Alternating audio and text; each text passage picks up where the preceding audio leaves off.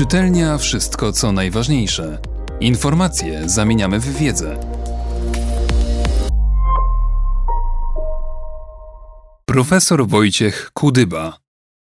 Centralizacja rynku książki i sformatowanie rynku idei. Rzecz o stanie polskiej literatury. Porzuconą przez państwo rolę głównego reżysera sceny literackiej przejęły wielkie koncerny medialne, dysponujące środkami, o których rodzime wydawnictwa nie śmiały nawet marzyć. Nici porozumienia z szerszym gronem odbiorców trzyma od tej pory ten, kto dysponuje odpowiednim kapitałem. Być może nie stać nas jeszcze na syntezę ostatnich 30 lat polskiej literatury. Wciąż trwa przecież proces hierarchizacji autorów i ich dzieł. To, co przed dziesięcioma laty wydawało się nam literackim objawieniem, za jakiś czas może się okazać zupełnie nieważne. Na pewno nie jest jednak za wcześnie na opisanie instytucjonalnych i społecznych ram, które kształtowały naszą scenę literacką w ostatnim trzydziestoleciu i być może będą ją modelowały także w kolejnych latach.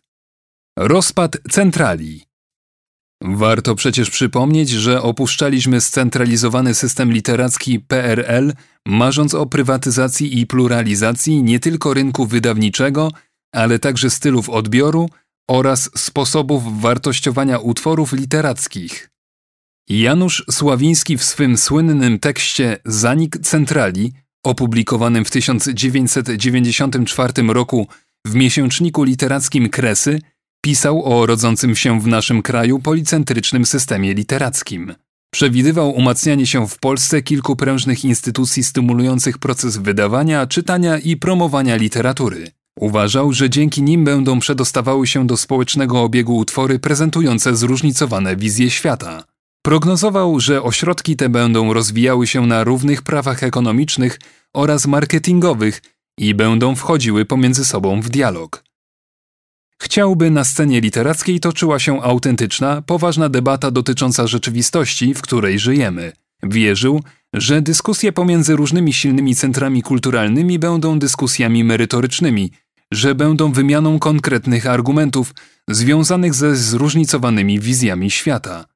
Miał nadzieję, że literatura przyczyni się w ten sposób do pogłębienia dialogu społecznego, że nauczy nas tego, jak możemy się pięknie różnić. Nie trzeba dodawać, że wyrażał w ten sposób nadzieję większości miłośników literatury współczesnej i że nadzieje te okazały się płonne. Prawo dżungli Wycofanie się państwa z roli dominującego mecenasa literatury wcale nie musiało bowiem oznaczać czarodziejskiej przemiany monocentrycznego systemu literackiego w system policentryczny. Pozbawiona kontroli jakości scena literacka już w drugiej połowie lat 90. zaczęła przypominać dżunglę, w której potęgę smaku zastąpił smak potęgi. Tam, gdzie nie mógł wygrać lepszy, zwyciężył silniejszy. Porzuconą przez państwo rolę głównego reżysera sceny literackiej stopniowo przejęły wielkie koncerny medialne, dysponujące środkami, o których rodzime wydawnictwa nie śmiały nawet marzyć. Los małych wydawców, ambitnych propozycji wydawniczych i mniej znanych autorów był odtąd przesądzony.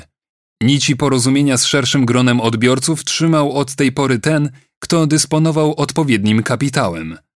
To on zaczynał decydować o tym, co literacko dobre, a co słabe. W swej głośnej książce Powrót centrali Przemysław Czapliński pisze o tym tak. Jednym z najniebezpieczniejszych objawów centralizowania się układu literackiego jest postrzeganie istniejącej hierarchii wydawnictw jako odzwierciedlenia wartości publikowanych przez nie książek. W powszechnym odbiorze kilka nazwisk i kilka firm edytorskich reprezentuje to, co najwartościowsze, ci zaś, których nie widać w masowym obiegu, po prostu nie są dostatecznie wartościowi. Intuicję krytyka potwierdza empiryczna rzeczywistość. Oglądając półki wielu polskich bibliotek publicznych z zakupionymi przez nie nowościami, łatwo zauważymy, że do złudzenia przypominają one półki w Empiku, choć przecież co roku kilkadziesiąt znakomitych książek ukazuje się w Polsce w wydawnictwach, których na Empik nie stać. Oznacza to, że brak obecnie u nas takiego obiegu informacji o książkach, który pomagałby czytelnikom odróżnić to, co wartościowe, od tego, co reklamowane.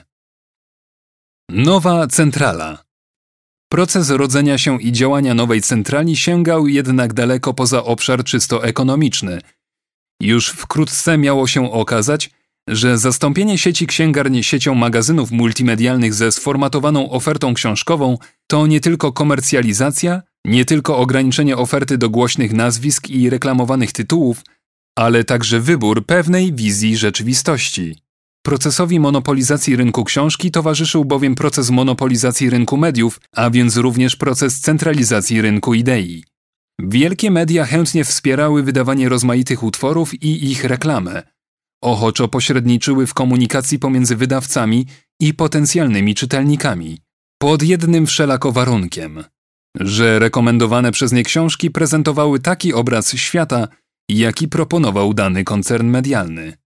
Wypada też zauważyć, że polityka literacka wielkich mediów już pod koniec lat 90. zbiegła się z polityką literacką państwa. Oznaczało to daleko idącą symbiozę koncernów medialnych, dominujących wydawnictw oraz takich instytucji państwowych jak m.in. Instytut Książki. Dzieła niestandardowe, zachęcające do dyskusji ze sformatowaną przez media koncepcją rzeczywistości, skazane były odtąd na wegetację w niszach. Na taśmę promocji trafiały jedynie te utwory, które powielały ideowy format centrali. Jej symbolem stała się nagroda Nike, flagowy produkt koncernu Agora.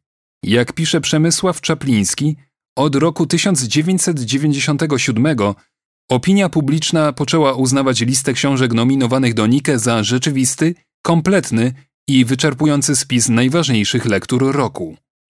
Co dalej? Jak nie trudno się domyślić, ekonomiczno-ideowa centralizacja sceny literackiej miała ogromny wpływ nie tylko na świadomość czytelników, ale także na świadomość autorów. Każda centrala wytwarza przecież pewien obieg informacji, dzięki któremu pisarze dowiadują się o tym, jakie tematy i sposoby pisania mogą zapewnić literacki sukces, a jakie spowodują wykluczenie z literackiego mainstreamu. Jak zauważa Czapliński, uczestnicy sceny literackiej usiłują podrobić styl książek zwycięskich. Jeśli dołączymy do tego siłę oddziaływania różnego rodzaju zależności środowiskowych, to może się okazać, że pole wolności współczesnego polskiego pisarza nie jest tak duże, jak mogłoby się wydawać. Właśnie w ograniczeniu pisarskich swobód upatrywałbym zasadniczą przyczynę spłaszczenia horyzontu naszej literatury w ostatnim trzydziestoleciu i jej rosnącą standaryzację. Nie łudźmy się.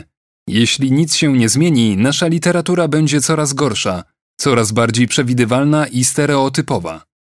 Brniemy w ślepą uliczkę, Szansą byłaby oczywiście stopniowa pluralizacja sceny literackiej.